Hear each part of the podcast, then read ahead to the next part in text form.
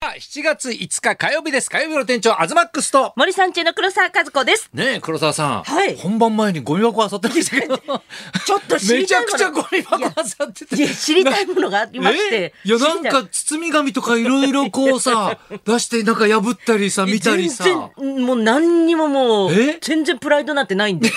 全然あさや、れますゴよ。ミ箱漁るって入ってるもの何も全然食べられますいよや、。食べちゃダメよ、そんな。上にある方は食べられまますよた、い。や、この暑い時期に危ないですよ、そん な。全然。何を探してたのあいやれ、。アズマックスさんうんが、から今いただいたクッキーはいはいの、ちょっと、その店の名前とう、原材料知りたかったっていう。いや、俺に聞きゃいいじゃん いや。包み紙でしょいや、包み紙だったら持って帰れるじゃないですか、忘れないように。いやいやいや、持って帰んなくていいじゃん、捨て てあんだからい。や、もう全然、まあ、あんなゴミ箱だと思ってないじゃん。ゴミ箱だよ、どう見てもあんあなれブルーのさ、あれわかりやすいゴミ 箱。あれはい一時置き場所です。一時置き場所。保管所。 なんで、いや全然。確かに私がね、はい今日ちょっといただいたやつなんですよ、あれ。クッキー、うんね。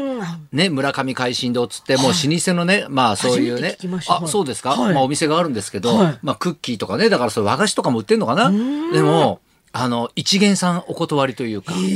まあ今どうかわかんないですけど、多分一元さんはお断りで、その誰かの紹介がないと買えないみたいな。え、え、アズマックスさんは持ってるんですかそのいや、俺もそう、紹介券は持ってないんだけ持っどてない、いろんな人がくれるから。え えそうそう。だから一缶で素朴なクッキーなんだけど、ね、素朴すぎて美味しいというか、美味しい昔ながらの味というかね、うん感じなんですよ、ねだからそれ知らないで食べると、ただのクッキーって思っちゃう人がい最るん初ではすよ。ね、もしかしたら。だからで、もいちいちそれを僕が持ってきた時は、人にその説明を一回しないと、うんささらにそれでなんかもう、んんこうめったに食べれないもんだと思っ て。そうそう、ねすごい言われてから食べるとさ、はいすごく美味しいでしょ全然違いますね、やっぱ、うんあ、そうやって人に出してみようかな、これかそうら。そうそう。いや、そうよ。あのね、人に物を食べさせるとか、はいそういう時ってどうやったら美味しいかって考えると、やっぱそのストーリーを伝えるのが一番いいんだよ。はだって、さ、よく京都とかさ、はいまあまあ東京でもそうだけど、うんその料亭とかあるじゃん。うんね、はいで、料亭とかってさ、まずお庭があるじゃん。あ、ね、はいでなんか水にでさ水打ってあってさ、はね、ちょっと緑あってさ、ちょっと別世界に入っていくような感じでさ、でおかみさんが「いらっしゃいませ」なんつってさ、で靴揃えてくれてさ、ね、で個室どうぞなんてさ、ね、そこで豆腐出されたらめちゃくちゃうまいよ。いや、確かに、普通の豆腐よ り、そうなんでそうよ豆腐にお金かけんだと思うけど。おおそうそうそうそうそやうっぱね、高級感そうそう高級感とかそう大事なのよあだあから演出なんですだかねら。そこまでのストロークが大事なのやっぱり。だからめちゃくちゃうまい店でもさ、だからそういうほらね汚い店でうまいっていうのもあるけど、やっぱりだからそこのねそのプレゼン力というか。ワインとかでも、これはもうこういうストーリーがあって、こういうね、農家さんが作っててとか、で、何年かけてこれ樽で熟成してね、それが今ね、この飲み時なんですよなんて言われたら、ああ、美味しいって言っちゃはういって思っちゃうかもしれんだない。うん。ベロベロでわかんないんだよ、もう。そうかもしれないです ね。そうそうそうそうそう確かに言われたら。だからアズマックスさんも、うんうんそんなお金持ってないかもしれないけど、いや持なっんだよそれてるって言ってたら、そうそう持ってる風にねそう持ってる人だって思うかもしれないでうすんうんう。んそうだ、金持ち風にするって大事なのよ。だから大事、大ね、ちょ事でっとすね、ね。良さげな服着て、別に高くなくてもいいのよ。うん、襟がね、ちゃんとしてて、ね、ピシッとさ、なんかアイロンがかかっててさ、ね、で、それでさ、デート行かないって言ったらさ、ちょっと行きたくなる気持ちになるでしょいやもうななんかります。だって、え、うん襟元もしらっちゃけてないし。そうそうそう東。さんの T シャツ一つ取ってもね、はいそうなんですよ。へええ、え。もうそれだけでずいぶん違うと思いますよ。言ってみようかな、これから。え何を言うのいやもうこうれんこのお菓子っていうのをあそうそうそうそう今日これからメンバーに会うんで、うんうんうんこのものはねって言って、うん説明して食べさせてみようかなとだからそういうのやっぱ大事ですすよ。だから普通のお菓子でも、このね、だからポテトチップは、ね、歴史があってとかさ、ね、このダブルコンソメっていうのはもともとコンソメがあってとかね、それの味がめちゃくちゃ良かった から、これがだから人気になって、これダブルになったんだと。ね。ね。で、ね、その何、この、あの、揚げ方とかも今は、その芋もこだわってて、ポテトチップ専用の今、芋が作られてて、で、それでこれは作ってて、まあ、旬の時期に揚げてるから、これはいいんで、今、袋にもこだわってて、これはもう酸化しないように今、袋になってんだと。ね、だから、揚げた香りと食感を味わってほしい。買います そうそう欲しい一ケースください普通のポテトチップスもこのプレゼン力でずいぶん変わる。へえ、ねそりゃ一括で買えるわ、家 家何の話長よいな芸能界そうですねそうそうそううん。騙し合いみたいなもん よ。楽しいですね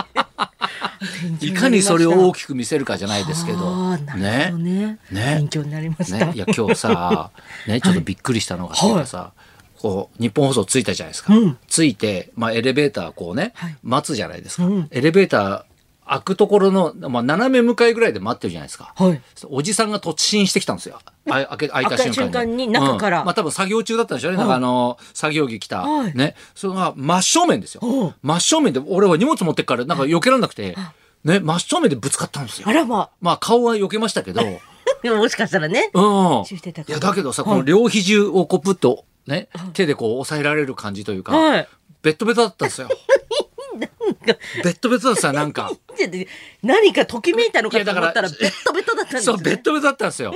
まあだから仕事してたから仕方がないし、うんうんまあぶつかることもあるじゃないですか。でもしょうがないんですけど、なんかこのベッドベッドがすごい嫌で。いやもう今ベッドベッドの状態で生放送を迎えていやるだんからもでうすよ。すぐ消毒したんですよ。あ、そう消毒したんですね。ええいやだからもう今さいろんなところにアルコールが置いてあるじゃないですか、はいねでもなんかほらその場で消毒するのもなんかちょっとあれなんで、一応ほらエレベーターで4階まで上がるじゃないですか、この4階までに上がるまでこんなに長く感じるんだじゃないけど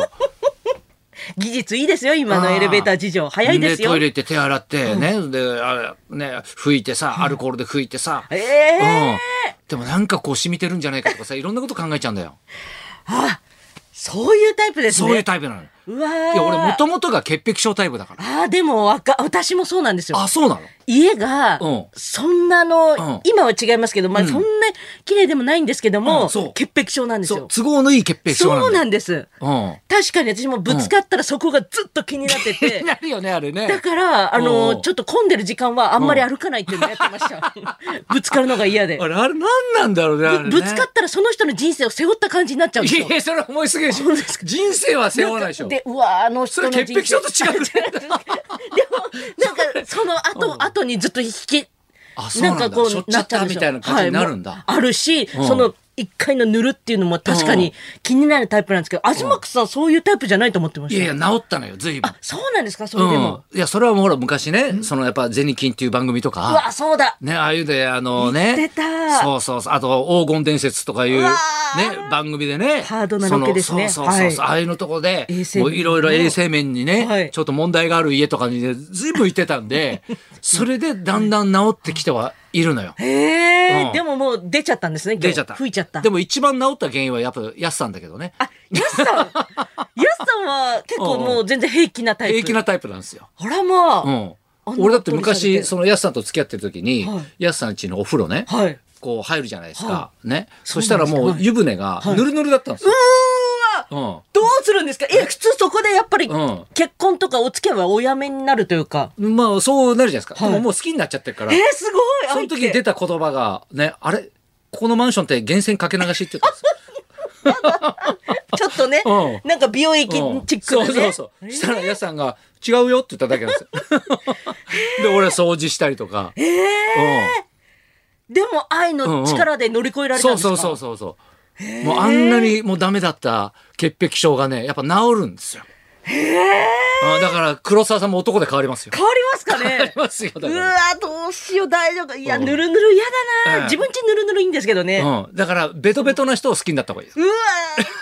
うしよう嫌だない いじゃん。最悪ね。うん。変わるんですね人って変わるから大丈夫よわかだりかましたらねじゃあねそんな感じでそろそろ参りましょうかはいおかしな二人、パッパラ河合さんと小倉久弘さんが生登場東貴博と黒沢和子のラジオビバリーヒルズ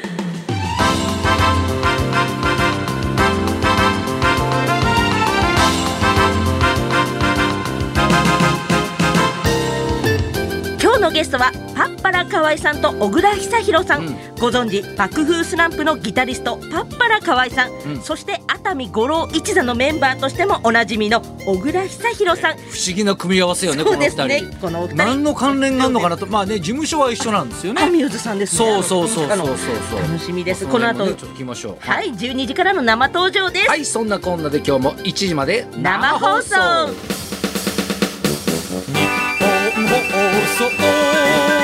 ラジオビバリーヒルズ